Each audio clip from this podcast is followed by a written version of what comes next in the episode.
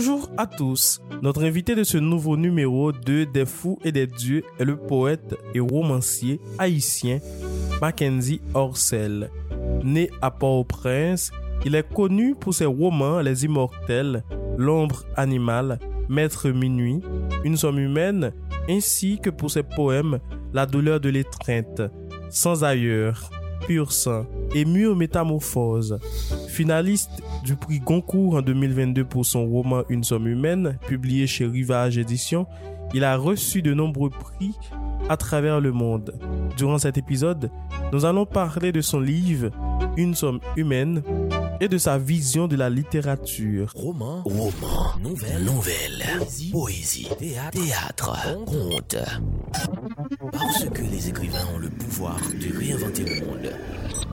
Des fous, des fous et des dieux. Et des dieux. Un podcast pour dire le monde avec Marc Sonirico sur Palm Magazine. Bonjour Mackenzie Orcel. Bonjour, je suis très content d'être là dans le cadre du festival des Quatre Chemins et un festival très important et dirigé par Guy Régis Junior. Je suis vraiment très content de voir euh, que ça continue dans un pays où, où on a l'impression que tout se désintègre, que tout disparaît, euh, que tout peut disparaître du jour au lendemain. Bravo à toute l'équipe et je suis vraiment très content euh, d'être là et puisse ça continuer.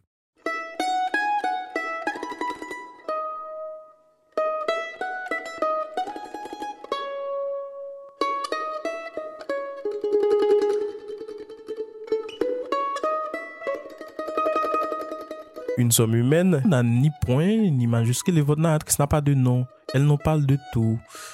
C'est comme un chant inarrêtable, une parole qui tout à coup se dévoile. Elle nous parle de tout, ses émotions, son passé, l'absence, les injustices. Comment avez-vous développé cette sensibilité empathique envers le personnage principal? C'est comme si vous, vous, vous avez beaucoup travaillé sur le personnage. Très psychologique, tout est vivant en elle. Est-ce que pour vous, Mackenzie, la littérature, c'est d'abord l'émotion avant le style? Ah ben disons que c'est les deux, les deux et plus que ça. Un visage, un nom pour moi, c'est comme la partie émergée de l'iceberg. C'est-à-dire, euh, je peux pas, je peux pas m'arrêter à, à ton visage. Je peux pas me dire, euh, je peux pas lire ton visage et m'arrêter à cela et me dire que voilà, j'ai tout lu. Donc euh, c'est pas tout. Il y a aussi nos sentiments les plus profonds. Il y a aussi un parcours parce que l'être humain c'est un c'est un projet.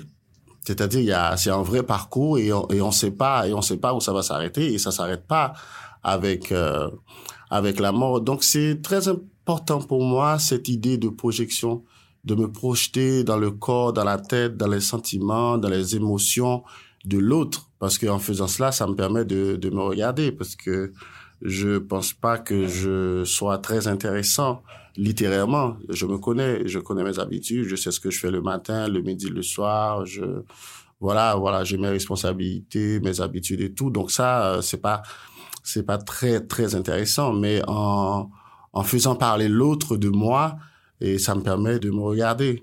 Et oui, la littérature, c'est c'est tout ça, mais c'est aussi du c'est aussi du travail. Une somme humaine, euh, on peut considérer que c'est une autobiographie imaginaire de, de c'est l'autobiographie imaginaire de cette de cette femme. Donc, quand on écrit son autobiographie, on raconte sa vie. Euh, on, on- voilà, on raconte ce qu'on veut, euh, voilà. Et puisque je l'ai inventé et, et cette femme et que j'ai écrit son autobiographie, je lui ai donné toute la place. Toute la place, c'est à elle. Elle doit occuper toute la place. Je suis pas d'accord avec tout ce qu'elle raconte. Parfois, je, je, je la trouve euh, trop radicale. Mais ce qui est intéressant, c'est pas mon histoire. Donc, elle a le droit d'être née dans cette famille, de grandir dans cette famille, de vivre les choses qu'elle a vécues, de quitter son village pour aller à Paris, de découvrir qu'en fait, euh, cette grande ville, c'est un, ce sont des villages mis bout à bout. et, et aussi d'avoir ce discours qui correspond bien à son cheminement, à son parcours et puis à ses à ses rêves. Elle est habitée par un rêve très très très simple qui est pour moi une question euh, fondamentale quand on parle de de l'être humain, c'est-à-dire comment vivre dans son corps, comment vivre dans le monde, comment euh, comment être heureux. Voilà, Aragon euh, disait qu'il n'y a pas d'amour heureux et que mais elle elle est persuadée que que c'est possible et elle va tout faire elle va aller très loin parfois dans le trash pour essayer de se convaincre que c'est possible qu'on peut aimer qu'on peut être aimé qu'on peut être heureux dans ce monde. Et au bout d'un moment elle, n'a pas réussi elle a décidé d'abandonner. Elle a pas abandonné mais elle a elle a décidé de sortir de la vie. Et je pense qu'on a le droit de sortir de de la vie. Et, elle dit dans ses dans ses phrases j'étais pas dans le bon corps dans la bonne existence dans la bonne société. Voilà je je claque la porte derrière moi parlant de la mort mais parlez-nous du choix de raconter l'histoire du point de vue de la protagoniste après sa mort. Quel message souhaitez-vous transmettre en déclarant que à partir de la mort tout recommence? Oui, quand on suit cette femme de sa naissance au moment où elle va euh, sauter sur le sur le métro, on se rend compte que c'est quelqu'un qui n'a jamais pu, qui n'a jamais su euh, s'inscrire dans le courant de la vie, s'inscrire dans le courant de son propre rêve, ce rêve banal euh, d'être enfin libre, quoi. C'est quelqu'un qui a grandi, elle le dit elle-même, comme une ombre sur le mur. On lui a jamais dit je t'aime ma fille. On, elle a grandi dans une famille où personne n'est vraiment à sa place. La mère euh, ne vit pas son rêve, le père ne vit pas son rêve. Il y a un oncle au milieu qui est pédophile. Et puis dans un village, la vie dans, dans un village, c'est c'est que des frontières quoi, des frontières de la religion, des frontières de la morale, que des limites, que des que des contraintes. Et puis elle, c'est quelqu'un qui a qui a rencontré la poésie parce que tout son récit est ponctué par la poésie, par ses poèmes, parce que à un moment donné, elle va devenir euh, poète slameuse. Et donc du coup, c'est quelqu'un qui n'a pas su, qui n'a pas pu trouver sa place. Donc pendant tout le récit de sa vie, on a l'impression qu'elle parle pas qu'elle va vraiment commencer à parler à partir de la mort. Elle dit tout s'éclaircit. Maintenant, je vois tout, je comprends tout. Pourquoi? Parce qu'elle est plus enfermée dans les trois dimensions du temps dont je parlais tantôt passé, présent, futur. C'est-à-dire maintenant qu'elle qu'elle comprend. Il y a une parole haïtienne d'ici qui dit les morts sont dans la vérité et nous dans le mensonge. Nous, les vivants, nous ne savons pas parler de la mort. C'est l'inconnu, c'est l'insaisissable, c'est fini, tout s'arrête là. Eh bien, c'est comme un trou noir, quoi. On ne sait pas ce qui se passe dans, dans un trou noir. Et elle, euh, je pense qu'avec cette petite phrase, elle a fait bouger quelque chose. C'est-à-dire euh, écraser une vision aplanir toutes les contraintes de, de sa vie, toutes les contraintes euh, sociales, euh, politiques, épistémologiques, en disant cela, tout s'éclaircit à passer la mort, alors que nous, on dit tout fini. tout fini, tout s'arrête. Et elle, elle dit, c'est, c'est là où ça commence. Et la dernière phrase de son récit, c'est celle-ci quand même, à partir de la mort, tout recommence. C'est-à-dire, c'est un livre qui, quelque part, retrace le cycle de l'existence, c'est-à-dire le, le cycle de l'existence et puis le mouvement de la vie. Voilà, le mouvement de la vie, le mouvement de la mort, le mouvement de tout. C'est un livre qui retrace aussi quelque part euh, tous les mouvements dans l'univers, toutes les formes que peut prendre le temps. Et le temps, euh, je pense pas qu'on peut le ponctuer. Comme le récit de cette femme, on peut pas ponctuer le vent. Est-ce que la vie est ponctuée? Est-ce que la mort est ponctuée? Est-ce qu'il y a un moment où ça, commence, il y a un moment où ça s'arrête? Et j'ai voulu justement dans ce livre essayer euh, d'être très très près de ça, quoi, près de de la vie, de la mort, de de, de tous les mouvements possibles, tous les mouvements intérieurs possibles, tous les mouvements, les bouleversements sociaux, tous les débats qui rongent en fait nos, nos sociétés. Euh, les gens se déplacent beaucoup, l'immigration, les guerres. Euh, ce livre est traversé par la Deuxième Guerre mondiale, par la Première aussi. C'est un livre sur l'amour, sur l'impossibilité de, d'être ensemble, de, de vivre ensemble et en même temps, et qui propose une utopie de, de l'existence, c'est-à-dire l'impossibilité de vivre ensemble et une utopie du pouvoir du vivre ensemble.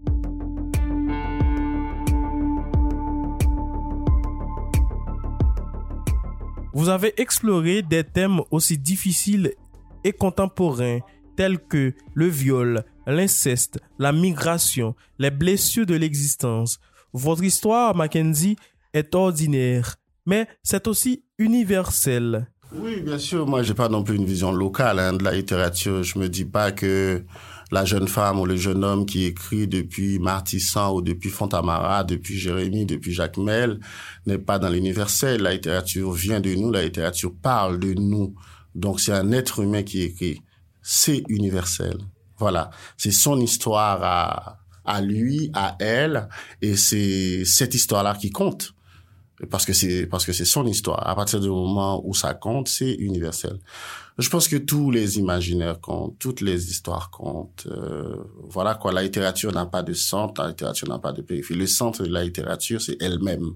Pouvez-vous expliquer la dualité des personnages d'Orcel et Mackenzie? Et comment elle reflète votre propre expérience ou vision? Disons que c'est un livre qui, est construit aussi sur euh, sur une dichotomie, une dichotomie, une sorte de, de manichéisme que j'assume, quoi. Le bien, le mal, le vrai, le faux, le jour, la nuit, le village, la ville, comme dans le premier volet de cette trilogie, histoire de faire euh, se rencontrer ces extrêmes, ces contraires, et, et voir ce que ça peut donner, et quoi.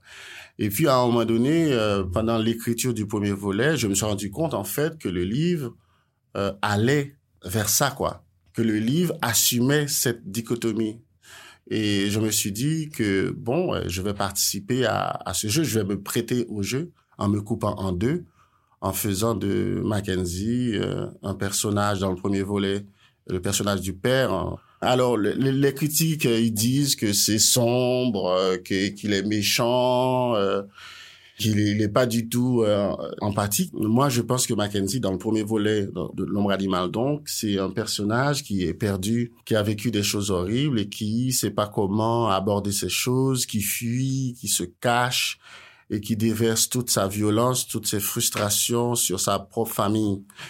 Et Mackenzie, qui est le frère de la narratrice, lui, il est dans une autre vision de, de la vie, dans, dans un autre rapport à, à l'autre. Il est très beau, il est très disponible, il est là, il parle pas parce qu'il veut pas ajouter sa voix au bruit du monde. Tout le monde parle, il y a, des, il y a, du bruit partout et lui, il n'a pas envie d'ajouter euh, sa voix à ce bordel. Et donc, dans une somme humaine, Orcel, c'est le jeune Malien qui est arrivé en France avec ses deux frères à Clichy-sous-Bois et qui va euh, raconter à sa copine, euh, à la narratrice, son histoire. Et à travers sa voix, on découvre toute son histoire, l'histoire de l'immigration, euh, cette idée de double absence, quelqu'un qui n'est pas présent dans son pays d'origine et qui n'est pas présent non plus dans dans, dans le pays dans en France, dans ce pays qu'il a choisi pour et pour vivre une vie meilleure. Donc le livre est construit sur cette euh, dichotomie, d'où la présence, euh, la voix d'Orcel et la voix de Mackenzie, euh, le, le copain de et de cette femme qui est lui, c'est un blanc, il est français, il est il est perdu, il part jamais de lui, il est il est dans il est justement dans un rapport très très détaché à l'autre parfois et à lui-même. Et donc, quand tu es comme ça dans une relation avec quelqu'un, ben forcément, tu l'autre comprend pas et l'autre finit par euh, par construire un, récit de toi qui peut apparaître comme un récit méchant, plein de ressentiments et tout. Donc voilà, le pourquoi d'Orcel et de Mackenzie.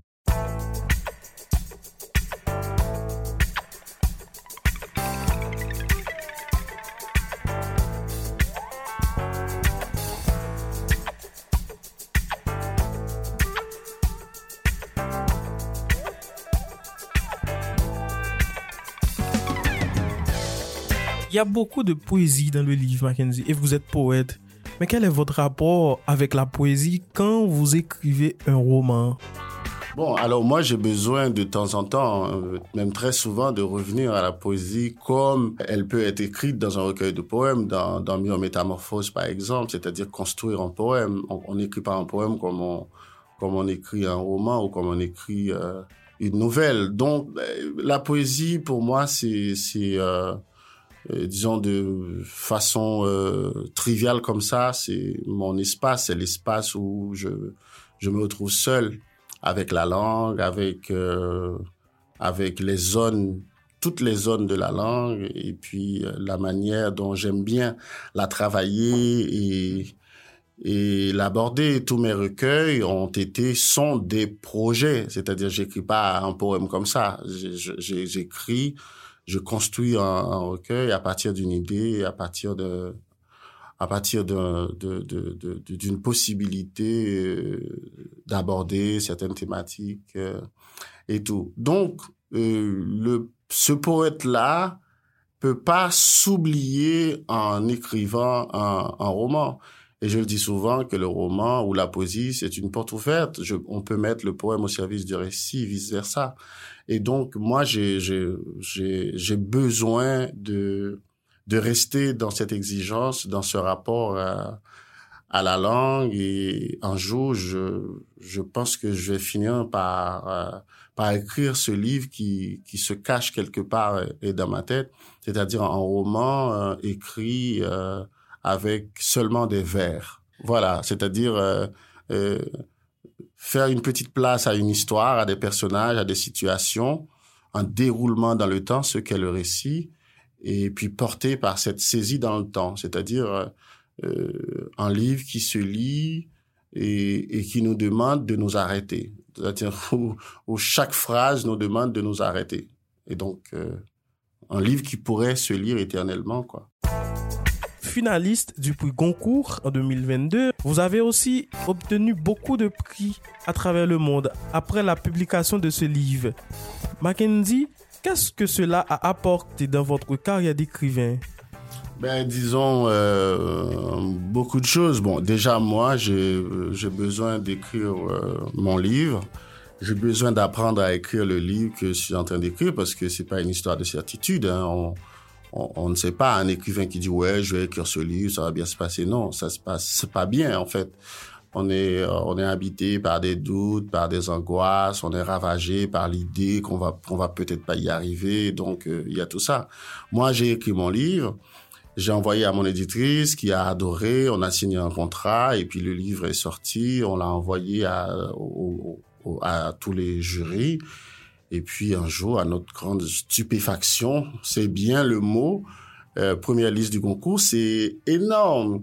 C'est énorme parce qu'on parle d'une entrée française, c'est plus de 500 romans. Plus de 500 romans, parfois c'est plus de 600. Et donc, déjà la première liste du concours, c'est énorme, c'est-à-dire que ton livre est parmi les 15-16. Ensuite, deuxième liste, ton livre est parmi les 8. Dernier carré, ton livre est parmi les, quatre. Ça change une vie. Tout le monde t'appelle, tout le monde s'intéresse à toi, les éditeurs étrangers, les, tout le monde et tout l'espace francophone et même plus anglophone et, tout. Tu reçois des invitations.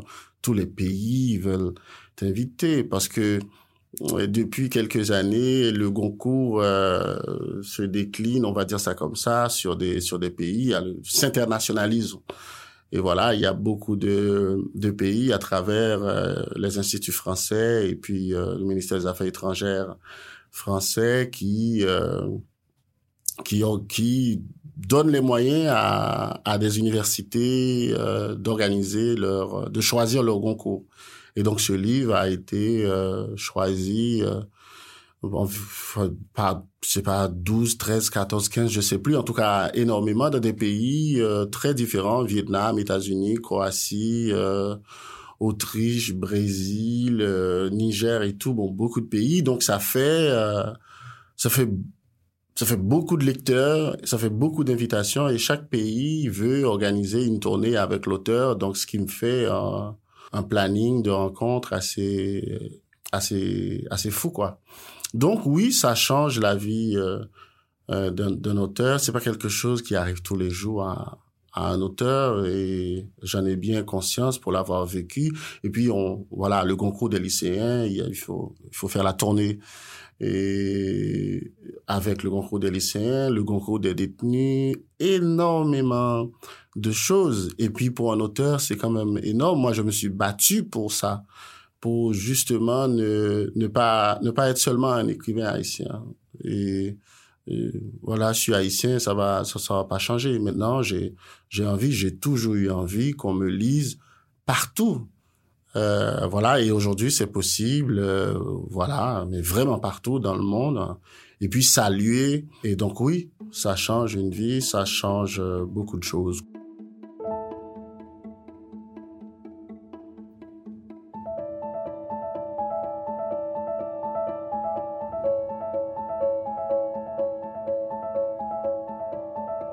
C'est quoi un pays continu à Orcel, comme en aparté? C'est son corps à soi, son sang, son enfance, ses souvenirs, ses rues, l'odeur du café dans le petit matin clair, l'odeur de la terre battue. C'est son bétail, ses animaux domestiques, le travail des champs, les oiseaux, leurs chants qu'on entend dès l'aube. Ce sont les jeunes gens qui s'aiment et nourrissent des projets, la rivière où on va battre son linge. Ce sont les camions sur les routes transportant des marchandises d'une ville à l'autre. Un pays, son pays, c'est son père et sa mère qui se prennent par la main. C'est la seule musique qu'on connaît qui nous chuchote encore dans la tête persiste malgré les distances et le mauvais temps. Et quand toutes les autres musiques s'éloignent, nous échappent, c'est un grand nous, un pays, qu'il faut prendre le temps de rêver, nommer, un enfant qui nous tend ses bras dans un besoin absolu de tendresse, de grandir pour construire un pays, l'habiter, il faut se brûler à sa flamme, se remplir de ses souffles les plus mystérieux, mais surtout, il faut l'aimer ensemble, beaucoup l'aimer, et être prêt à recommencer. Qu'un corps commun soit irréalisable doit être une raison de plus pour le construire et l'habiter, dirait l'autre. Et un pays qui souffre, se meurt, c'est un pays dont les populations ne l'aiment pas suffisamment pour reconnaître ses richesses. C'est la surface figée de la mer sur ses profondeurs infinies et peuplées. C'est un pays qui se laisse vivre au jour le jour, qui compte sur les animaux sauvages qui le dévorent pour l'aider à se relever. C'est un pays qui a perdu la mémoire. Un pays, son pays, c'est plus grand que soi, que nous, que nous tous, que le monde entier. Un pays, c'est un éternel chantier qui réclame toujours plus de bras perspicaces et conséquents. C'est un projet commun, une route commune. C'est fou un pays, et je le sais, jamais je n'oublierai la terre où se reposent mes ancêtres, ce que j'ai été, ce que je suis en fait. Pourquoi il n'a pas su se protéger mon pays, sans donner les moyens, se battre, et résister. Quel pays se laisse vider de son sang, de sa terre, de sa mère, de son souffle, de ses enfants, de son avenir, de tout ce qu'il lui faut pour être debout, avancer grandir? Quel pays se contente d'être une tombe, un cadavre dans la tombe qu'il a creusé Oui, une tombe remplie de nous, de tout un pays où les morts ont la tête ailleurs, à l'opposé du soleil qui pleure sur les charniers. Des enfants soldats, des femmes et des hommes brûlés vifs ou enterrés vivants à l'opposé de la vie.